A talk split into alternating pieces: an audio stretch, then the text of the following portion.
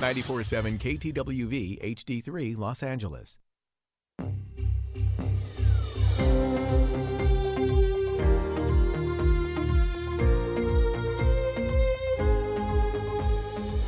In Session with Dr. Farid Holakwi.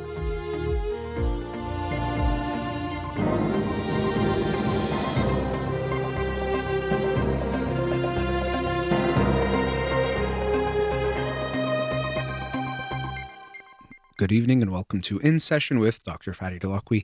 I'm your host, Dr. Fadi Dalakwi, and I'll be with you for the next hour here on Radio Hamra. Studio number to call in 310 441 0555.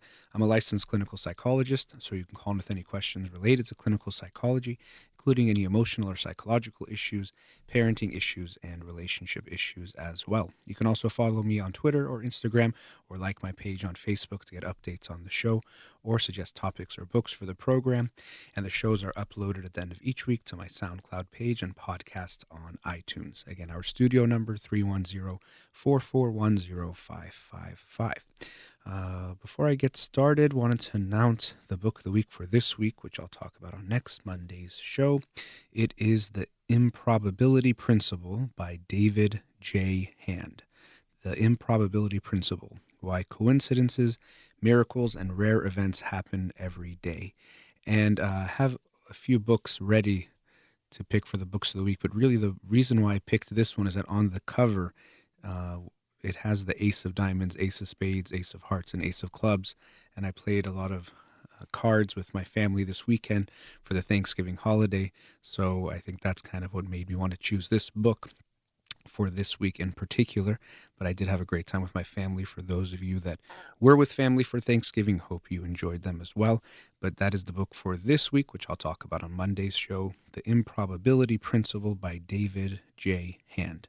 Now to the book of the week from this past week that I'll talk about tonight The Forgetting Machine by Rodrigo Quian Quiroga, The Forgetting Machine Memory, Perception, and the Jennifer Aniston Neuron, which is in quotes and definitely something that I was curious about what is the Jennifer Aniston neuron, but I'll talk about that in a few minutes.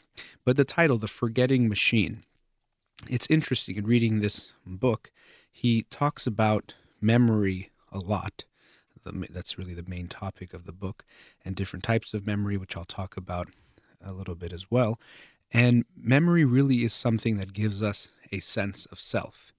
In some ways, you can say, What are we without our memories? Knowing who I am, what I've experienced, what I've gone through, the things that have happened in my life.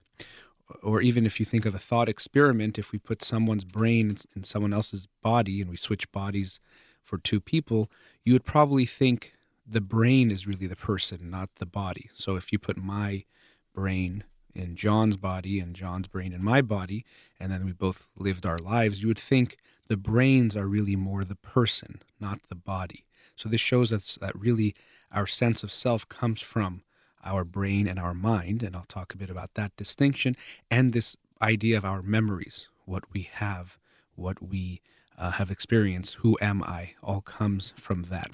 But the title of the book, The Forgetting Machine, in a way is implying more this concept that although we remember so much and we can study memory and there is so much research being done on memory, what is interesting is also how little we remember or how much we forget. He goes through some uh, concepts and even using some math to try to understand how many bits of information the brain receives, even in a visual sense or even in what it remembers. And what we find is that even what we see or what we could see, a lot less of that information comes to the brain. And what we could remember, a lot less of that stays with us. So a lot of people think of, or we have this idea of our brains and our memory as a recording device that is literally recording everything that ever happened to us and that we have that stored perfectly within our brains. And all you have to do is like a filing cabinet or a google search be able to know the right ways of triggering that memory or that information and it will come up with great fidelity. We know that this is not really how memory works. It is not this perfect recording device. It doesn't record everything And so much can even change how we remember things. And even each time you remember an event in your life, and let's say retell a story, it will change the memory of that event. So you might remember a story now. And for example, for me, on September 11th, I was in New York, September 11th, 2001. And it's a story that um, I've shared many times and maybe even would like to share with more people who are close to me because it was an experience and I'm remembering I forgot to tell someone about that story. Um, but anyway, that story I've said so many times that although it seems very much like I'm remembering exactly what happened, I'm sure that because of my retelling, that has changed. And so our memories, although they are really incredible in how they aid us and assist us and how much we really can remember, we also have to recognize that one, our memories are not infallible. There's a lot of errors and mistakes that we make based on our memory. And two, there's so much of what we experience that we don't remember, but this is actually a good thing. Because if we remembered everything that happened, every sensory experience, every event, every moment, everything that we heard, it would be too much. It would be overwhelming. It wouldn't be helpful. And in the book, he even shares stories of some people who had some interesting ways that they would remember everything, almost whether you want to call it a gift or a curse. It gets it could be kind of both. Maybe it is both, but they would remember almost too much, and it made it more difficult for them to actually comprehend things. And so that's what he talks about: is that our brain, although of course it remembers so much, and we have such a great memory, it's more about comprehension. That's what makes us humans. Understanding things is more important than just memorizing things. And even he talks about our, our education system and how it sometimes is geared more towards teaching kids to memorize things when that has very little value overall compared to actually teaching them to understand things.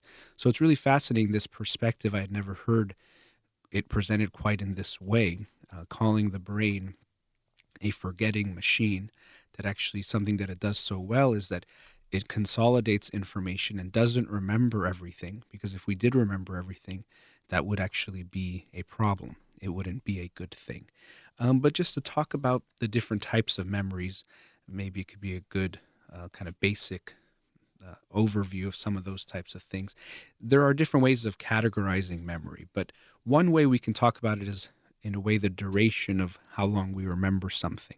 And there's three different levels of that that we have. The first one is sensory memory. This is the idea that when you see something and if you close your eyes for a second, you'll still have that memory instantly of what you saw. Or if you're saying something, you'll kind of hear what you're saying for maybe a couple seconds. It'll still stay in your ear. And this is why sometimes if you're talking, and you misspeak. So if you say, since I used the word John before, my friend John, she went to the store yesterday, and then you might catch yourself that you realize you said she even a second or two after.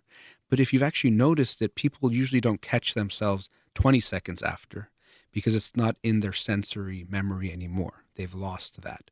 So you've maybe heard someone talking, and Persians uh, are very bad with he and she because in Farsi we don't have that word. So they kind of use it interchangeably when they talk, which can lead to a lot of confusion when they're talking to someone who especially doesn't know that they make these kinds of switches. But they'll, if you say he or she incorrectly, you might hear it in your own head for a second or two, and that's why you might correct yourself. But 20 seconds later, if someone tells you, oh, you said he or she, you won't remember that you said that. So we have a sensory memory that is really very momentary that comes from the senses. And if we pay attention to something, then we can keep it in the next level, which is short term memory, which can last seconds or even minutes. But this is what allows us to, for example, pay attention to what I'm saying and previously have said to have an idea of what I'm talking about. Or if someone gives you a phone number, you can keep it in your short term memory for a while. Uh, it allows you to stay essentially in the moment of what's happening.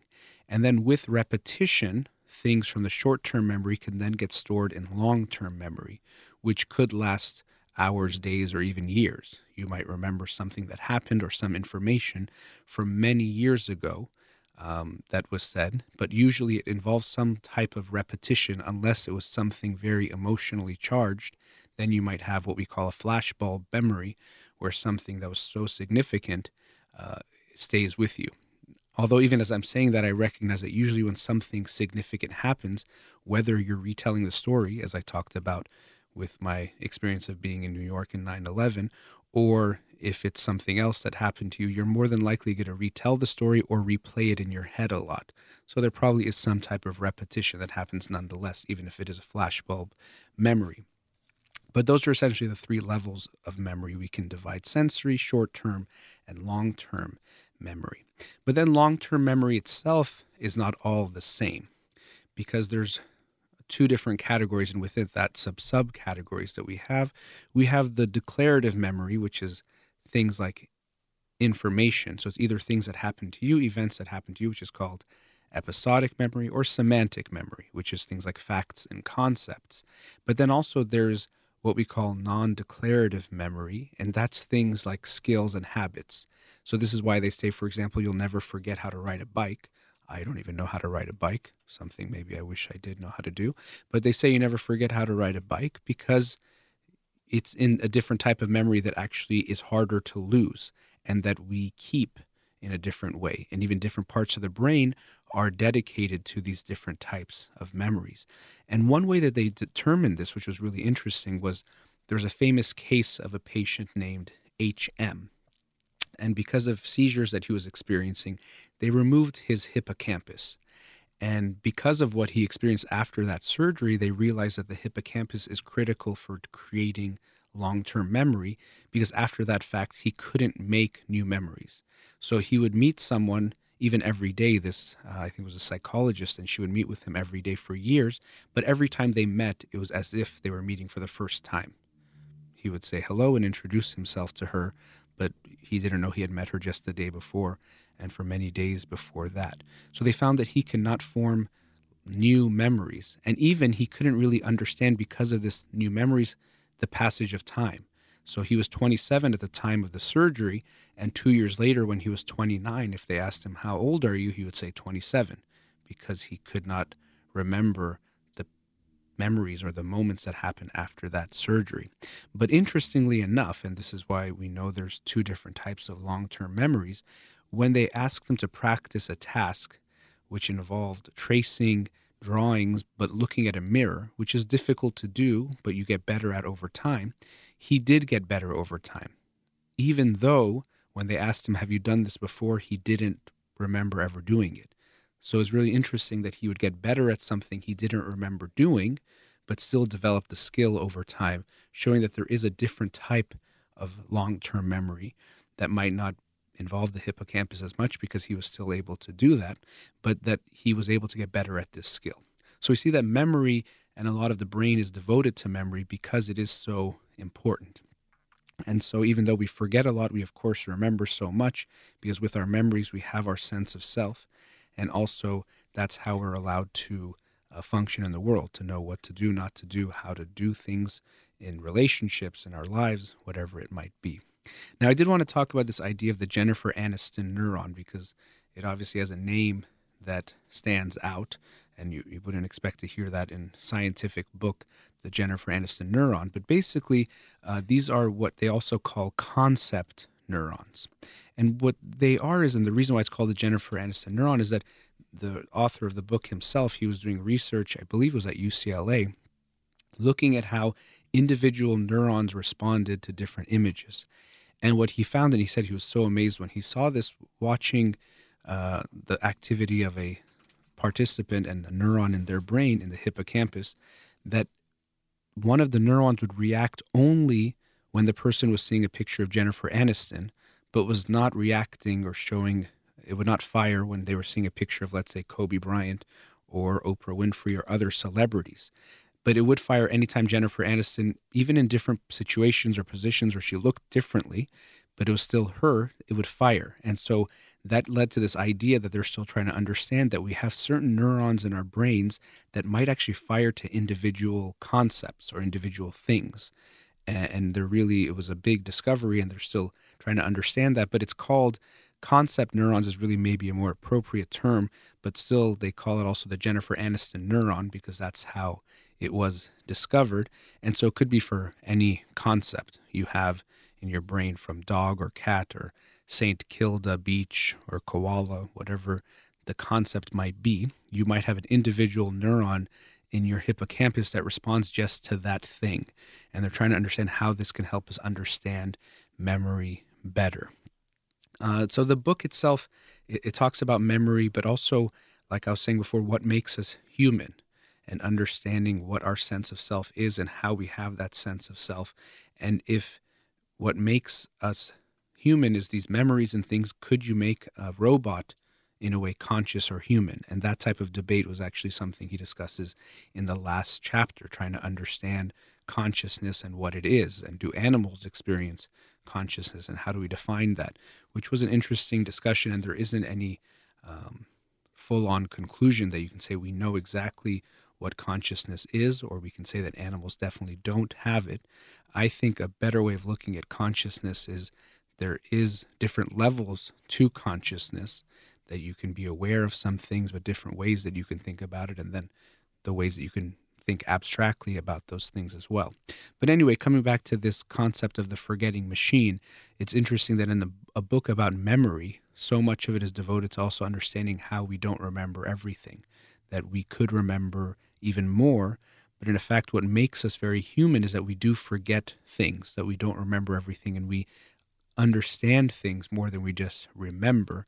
And there's implications for how we even look at education and the way we live our lives based on this idea that understanding might have more value than just memorizing. And he also talks about how that's why using your, let's say, smartphone, you can be overwhelmed by information, which is harmful, but you can also use things like your phones to schedule things, to keep track of things that you don't have to remember anymore. That can actually, in a way, free up space for you to think about other things. Sometimes people complain, oh, you know, I don't remember any more phone numbers because I just store them in my phone. And that's not necessarily a bad thing. Yes, if you're stuck somewhere and your phone doesn't work and you don't remember any phone numbers, that could be a problem. But in general, what you experience is that you leave that information in your phone and it does allow you to think about other things, which isn't necessarily a bad thing. So it's actually a very quick read, this book, The Forgetting Machine. Um, so if you're interested in learning some basics about memory, you can check this book out, The Forgetting Machine by Rodrigo Quian Quiroga. And the book of the week for this week that I'll talk about on next Monday's show is The Improbability Principle by David J. Hand. All right, we've reached our first commercial break. Studio number 310 441 0555. We'll be right back.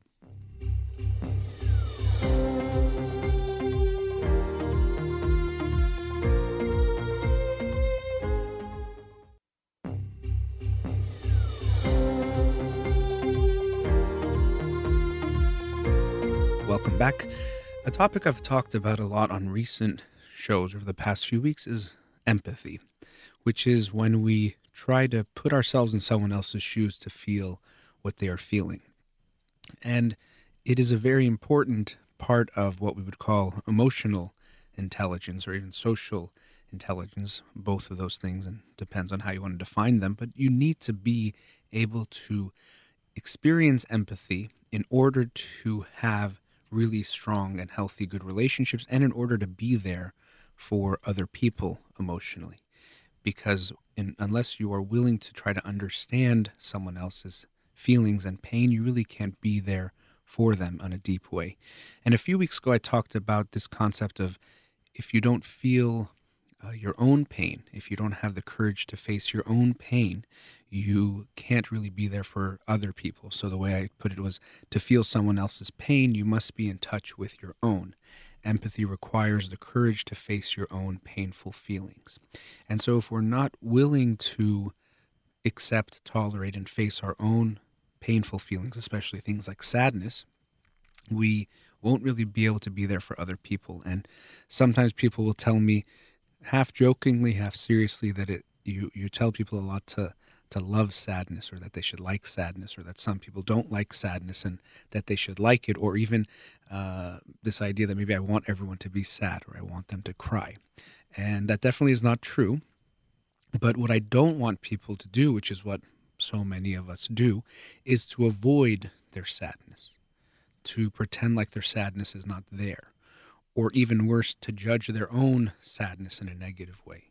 To think that if they have sadness, they're weak or something is wrong with them or they're not okay or they can't be uh, successful or whatever else, or no one will want to be around them if they have sadness because everyone wants you to be happy. And if I'm sad and it makes someone around me sad, well, then why would they want to be around me? And so that's what I don't want is for people to avoid the feeling.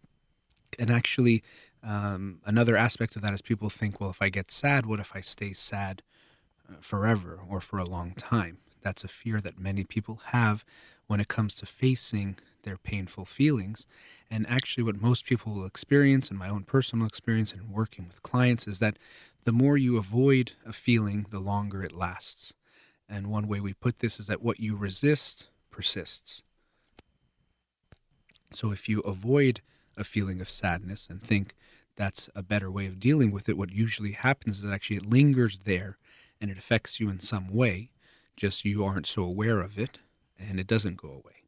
But if we actually face and embrace the feeling and allow for it to, in essence, run its course, we're more likely to, first of all, learn from whatever we're going through because our feelings are information. Just like your physical feelings are information. If your leg hurts, it's telling you something is not okay with your leg, whether you need to get some medical treatment or something about how you're walking is not okay. Similarly, if your feelings hurt, it can tell you if you need some kind of treatment or maybe if some way that you're living your life or something in your relationships is not okay. So to ignore those feelings is ignoring information that can actually help you live a better life, help you have better relationships, help you have better mental health. So my um, talking about sadness in this way, which can sound like I like sadness, is not at all that I want people to be sad. It's that I want them to feel their sadness when it arises because it's part of being human. And actually, then it'll be easier for them to live their lives and have their relationships with that. So I don't want you to be sad.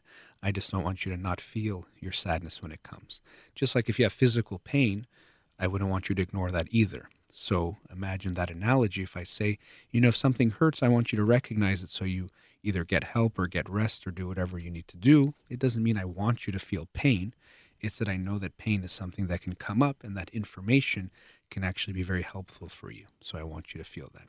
So I do want to make that point again because I know talking about sadness in this way makes it seem like I think it's such a great thing that I want everyone to feel. But uh, on the contrary, I want people to actually experience it when it arises so that they don't have to hold on to it as long. Because that's what you see. Someone is grieving the loss of someone and they're resisting crying or facing the feelings and actually their grieving takes even longer because they don't get over what's happened because they keep avoiding the feelings. So for me, it's about facing it when it's there and then moving on.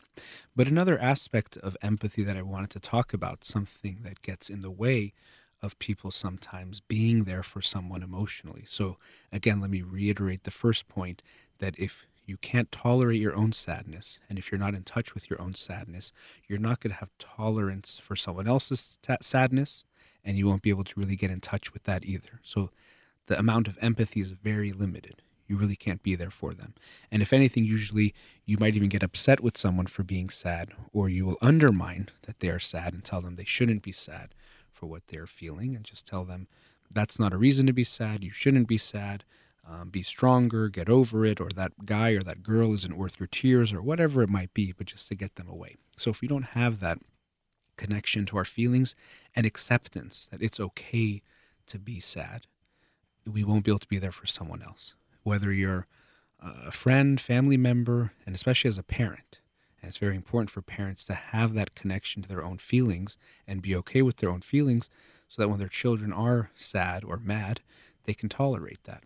But I, what I also wanted to talk about tonight was this idea that empathy does not mean agreement. And this is really important because people sometimes think if I don't agree with how someone is feeling, then I can't show them empathy. But this is not true. When you're showing empathy, you're saying, if I were in your shoes, and in a way, meaning if I were you, I could understand how you feel. It doesn't mean I would necessarily feel that, but if I were you.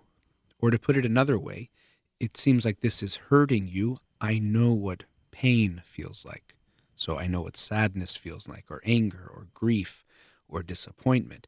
And so I can connect to you in that way, even if the same event wouldn't give me that same feeling. And even another way of looking at this is when we look at politics, that people sometimes try to think, how could someone think differently from me? And when we try to understand each other better, and that's what empathy is, it involves understanding, it doesn't mean agreement. So if you're pro choice and you think that a person should have a right to choose, you can still feel that way and think that way, but understand that someone who claims to be pro life doesn't think that abortion is okay because they see it as killing a life. They believe that the baby is already there when conception occurs. So to kill that baby is to them equivalent to murder or killing someone. So even if you don't agree with their premise and their understanding from their perspective, you can understand how they think about it. So you don't have to agree, but you can understand. So similarly, if someone cries to you about something that to you is not a big deal, if you really want to show empathy, what that means is that you'll recognize that even if you don't think it's a big deal, you can see that it's hurting them and you can understand that pain. Let me give an example of something a little bit more extreme, but that also illustrates the same point. I did a one year internship at a psychiatric hospital when I was in graduate school. And I remember one of my supervisors there, he gave me great advice in showing empathy with patients who were psychotic, who were, for example, having hallucinations or delusions. Because it could be interesting to think how do I show empathy to someone who tells me they see something that I know isn't there, or who thinks that they're an alien who was sent here from a different planet and they're going through something really difficult? How do you show empathy to someone whose experience is so different? So, this is taking it to the extreme, something that we'd say is completely out of touch with what we could call reality so let's say someone says, I see this monster and it scares me. And you look in the room and you know there's no monster. So what he would say was, you can say, I believe that you see this monster and that must be terrifying. That must be very scary, which really is the truth. I, of course, wouldn't see anything, but I could imagine that if I saw a monster, and let's say the person describes the monster and it's scary and it's coming towards them, that of course I would be terrified too. So it is showing empathy of saying, I'm not saying I agree with what you're saying, even that I see the monster too. And we wouldn't do that. So we wouldn't say, oh, yeah, there is a big monster and he's really scary. We would just say, I can understand that you see the monster and that must be very scary. That sounds terrifying. So it's showing that I can understand that that would be scary, even if my experience and my uh, feeling or even what I go through is very different from you. So usually we're not dealing with such a disparity of our experience and someone else. So someone sa- says, "Oh, I broke up with my girlfriend or boyfriend after two months," and you're like, "Oh, two months is not a big deal. I don't really care if I break up after two months." But that could be you. Your experience is different from them, but you can understand what the feeling of pain is to lose something that matters to you, and that's how we connect. That's how we can show empathy. Or your child comes home and says, the teacher said I didn't do a good job on this project and now I'm crying.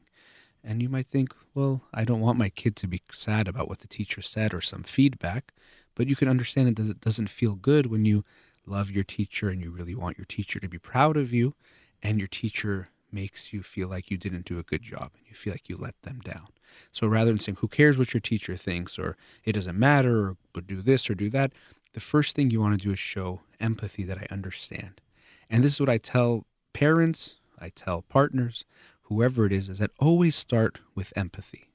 When someone comes to you and says, This is what happened to me, this is what hurt me, or this is what I'm feeling, a lot of times what people do is they jump straight into advice or they jump straight into dismissing the feelings. And again, this usually comes back to the idea that we don't like the feelings, we can't tolerate the feelings in ourselves, we don't want to see someone else experience it. When they experience it, we start to feel it. So we just try to get rid of the feeling. So kid comes home and says, "Oh, like three of my friends said they didn't want to play with me and they walked away." And a lot of parents, the first thing says, "Who cares what your kid friends say? There's other people to be friends with.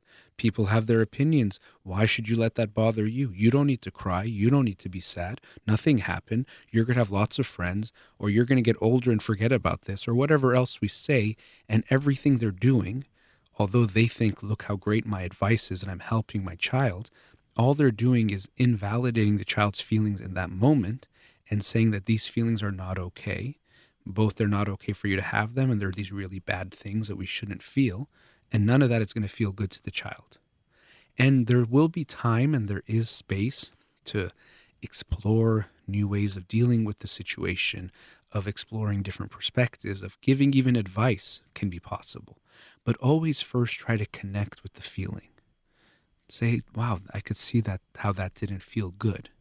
And if you don't believe it, I give this example to parents all the time who come at me with this type of advice that they gave their kids. Imagine if you went to dinner with your friends and three of them said, you know what? We don't want to have dinner with you. We don't want to talk to you. We're going to go sit at another table. And they literally got up and left and went to another table. Now you can tell yourself, I wouldn't care at all and doesn't matter. But I'm saying actually your friends that you've known, let's say, for years.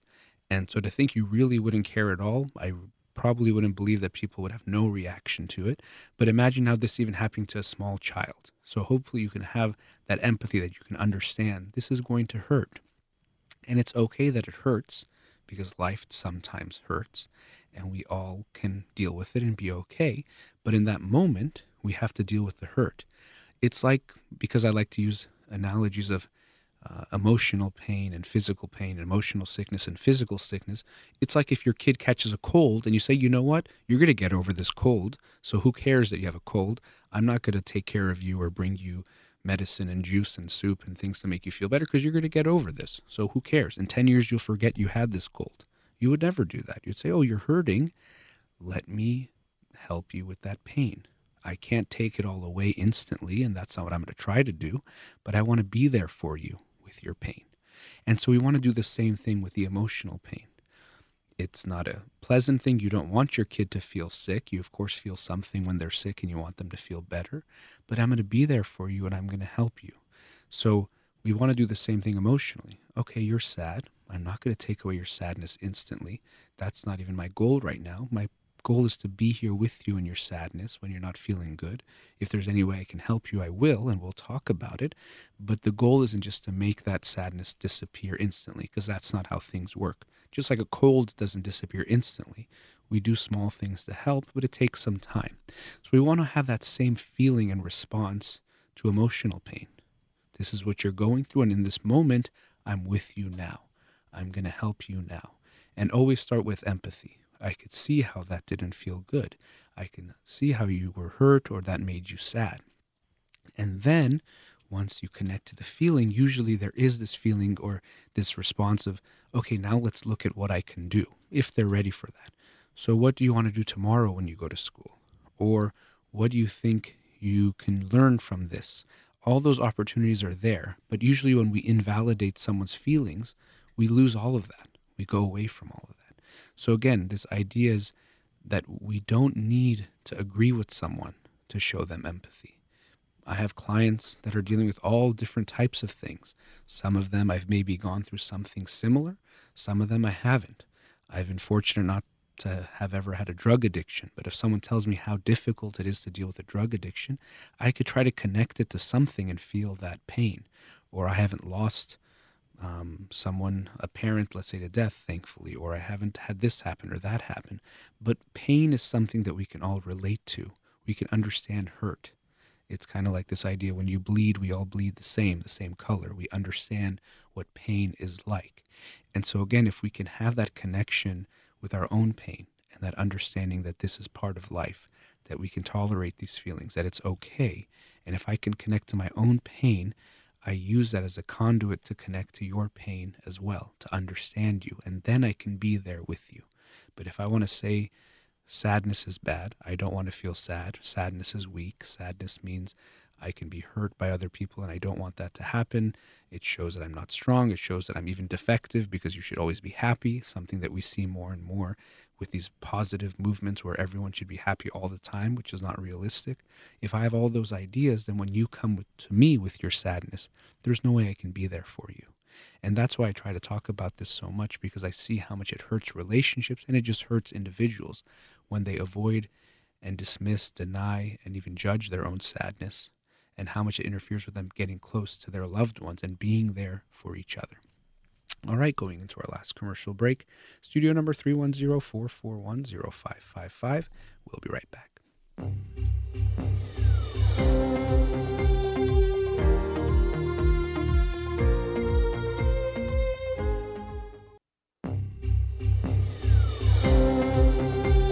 Welcome back. In this last segment, I wanted to talk about kind of it's like I'm doing my greatest hits tonight because we're talking about sadness and empathy in the last segment. But the one I wanted to talk about today, or this last uh, segment, is the idea of having uncomfortable and difficult conversations. And this is another topic that I bring up a lot because I see how, because of people avoiding, again, and so that's maybe a general theme from the previous segment and this one that connects the two avoiding sadness and avoiding these difficult conversations, I see how much it hurts relationships, how much it hurts people when they don't have these conversations. And when I do work with couples or even going to couples therapy is basically entering a space to have lots of these uncomfortable conversations, having conversations about things you've been avoiding. And because you've avoided them, problems don't get better when you avoid them, they only grow and become worse. And um, the example I like to use is like if your tooth hurts and you have a cavity that's forming, a lot of times you say, oh, maybe it'll get better. But a cavity just gets worse and worse. And if you wait too long, it can turn into a root canal, and then maybe the whole tooth has to, has to get removed. And if we take that analogy back to the relationships, well, the problem gets worse and worse, and it starts to damage the relationship to the point where it's possible the whole relationship has to get removed, where you have to get a divorce or a breakup or whatever it might be. But it could be the end of the relationship when we avoid issues. And lots of times people will tell you, well, I was dating him or I was dating her, and this really was bothering me. But you know, I thought when we got married, it would go away or it would change. And so I thought, you know, I'll just wait to see what happens.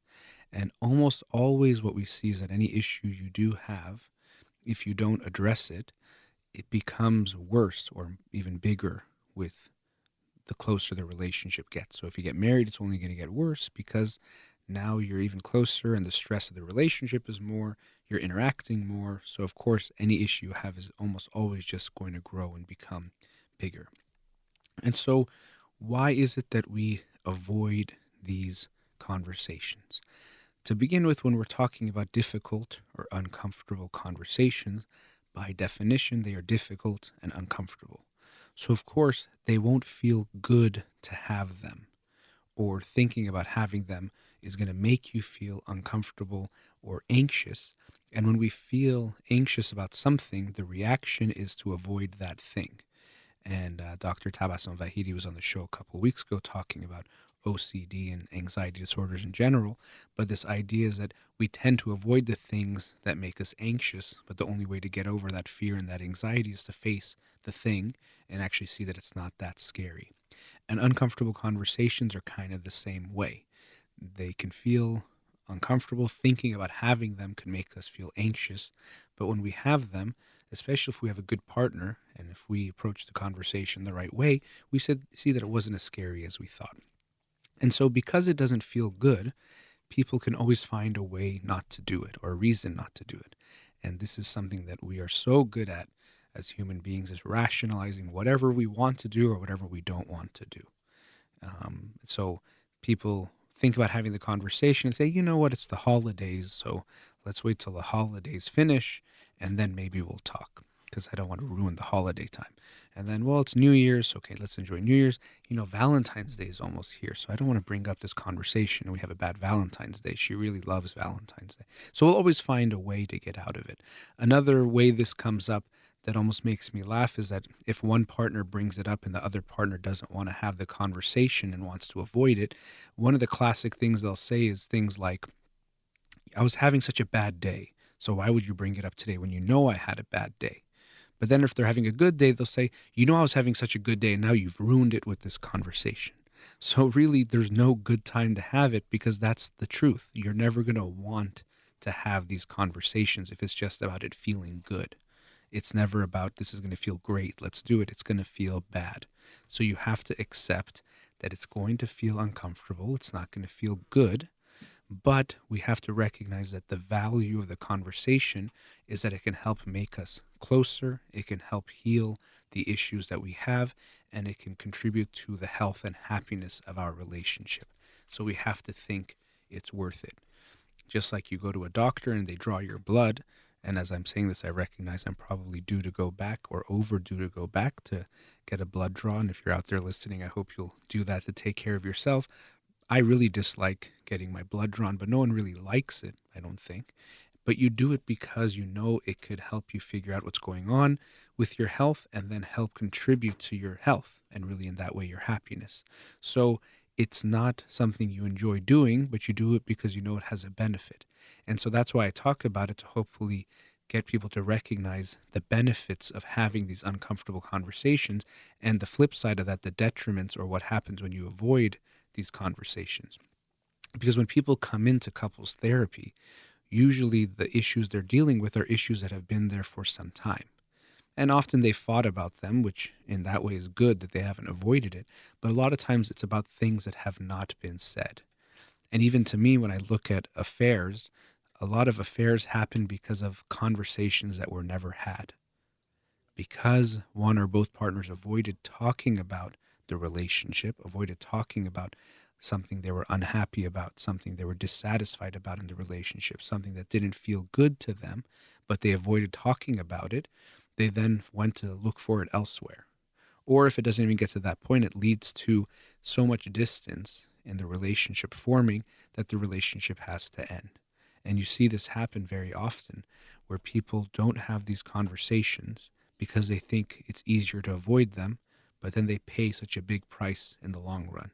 Just like if you avoid getting your teeth cleaned because it's a little bit annoying to go in and get your teeth cleaned, but then it turns out you have some huge cavities that three years down the line you have to have surgeries and different things to help deal with that issue. And we know this is true about human beings that delaying gratification is not easy. It's hard to study in the moment for the test tomorrow or the test in a month, uh, and you go have fun because that's more fun in the moment. But you know, the better thing is to study now, or you wake up and you want to go to the gym because you know it's good for your health, but you say, oh, I'd rather not go, and we feel lazy and you don't go. So we avoid doing the thing that's good for us in the long term. This is a similar thing when it comes to our relationships, that we avoid having those uncomfortable conversations because it's easier, more comfortable to avoid it in the moment, but we pay the price in the long term. So if you are in a relationship, and even this is not just about romantic relationships, but especially those. Because even in families, we see this where these conversations are not had, conversations that need to be had. And really, if you look at any relationship, I can almost guarantee that there are a handful of uncom- uncomfortable conversations that would be beneficial if they had them, but that both people, or at least one of them, is avoiding the conversation, any relationship. So if you are thinking about any relationship you are in, especially if you're in a romantic relationship, you have a boyfriend, girlfriend, or you're married, think about the uncomfortable conversations that you are avoiding in that relationship. Things that might be about something you're unhappy about, something you want more of in the relationship, something your partner did that hurt you, or that they continue to do that hurts you, or something else that is going on. Think about those things, and I hope you'll think about how you would benefit from having these conversations. Now, there's lots of reasons people give for not having them. One of them is that it's going to be hurtful or uncomfortable for their partner. So if they bring up they're unhappy about something, well, that's going to make my partner feel bad, and so I should avoid it. But we can't use just that our partner won't like it as a reason to avoid the conversation, because if it's going to make things better in the long term, that's why you're having it. So I tell the Stephen couples that when I say share with your partner when they hurt you, it's not because I want your partner to feel bad. It's not because I want your partner to feel guilty or to feel bad about themselves as a boyfriend, girlfriend, husband, or wife. No, it's that I know it's going to strengthen the relationship. I know it's going to help you guys. So even when you say it, that's your intention. It's not to attack your partner, say, oh, you're so mean, you did this, or you're such a bad husband, you did that, or such a bad wife, you always do that. That's not that's not the right intention. That's about attacking. What we're talking about is I know this is not going to be easy for me to talk about, and I know you might not like hearing what I have to say, but because I love you so much, and because I love our relationship so much and want it to be as healthy happy and strong as it can be, I'm going to bring this up. So the intention isn't to hurt your partner, to put them down, to make them feel bad.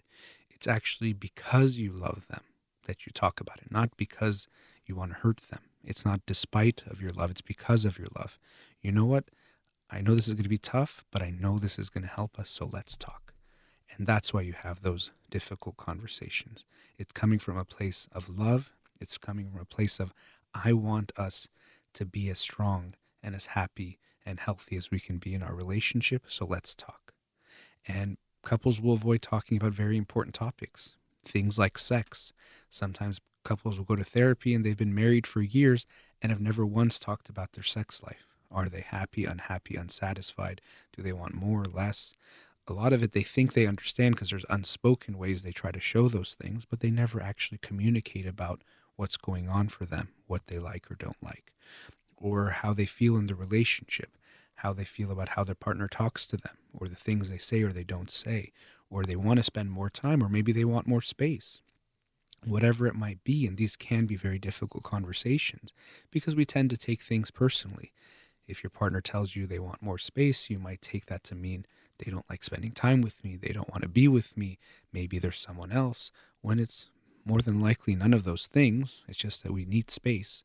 And I've talked about this before and won't get into it tonight, but that to keep a healthy relationship, you need a combination or a balance between closeness and space. Just like a fire needs the heat of closeness to stay warm, but also needs the space to get the oxygen to breathe, to stay strong, the love and the passion and the flame of love has to stay alive in the same way. Closeness and space. You need a balance of both.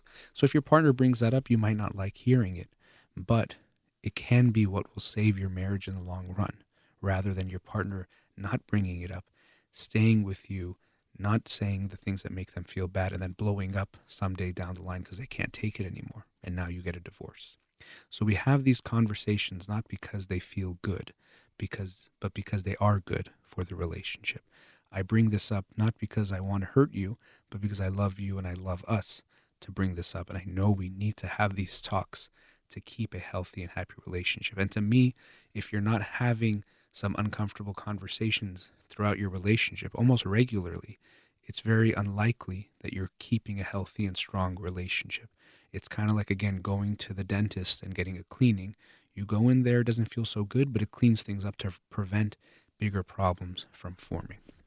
I do have to wrap up tonight, but again, hope everyone will think about their own relationships and uncomfortable conversations that they might be avoiding, and hope they'll consider having those conversations.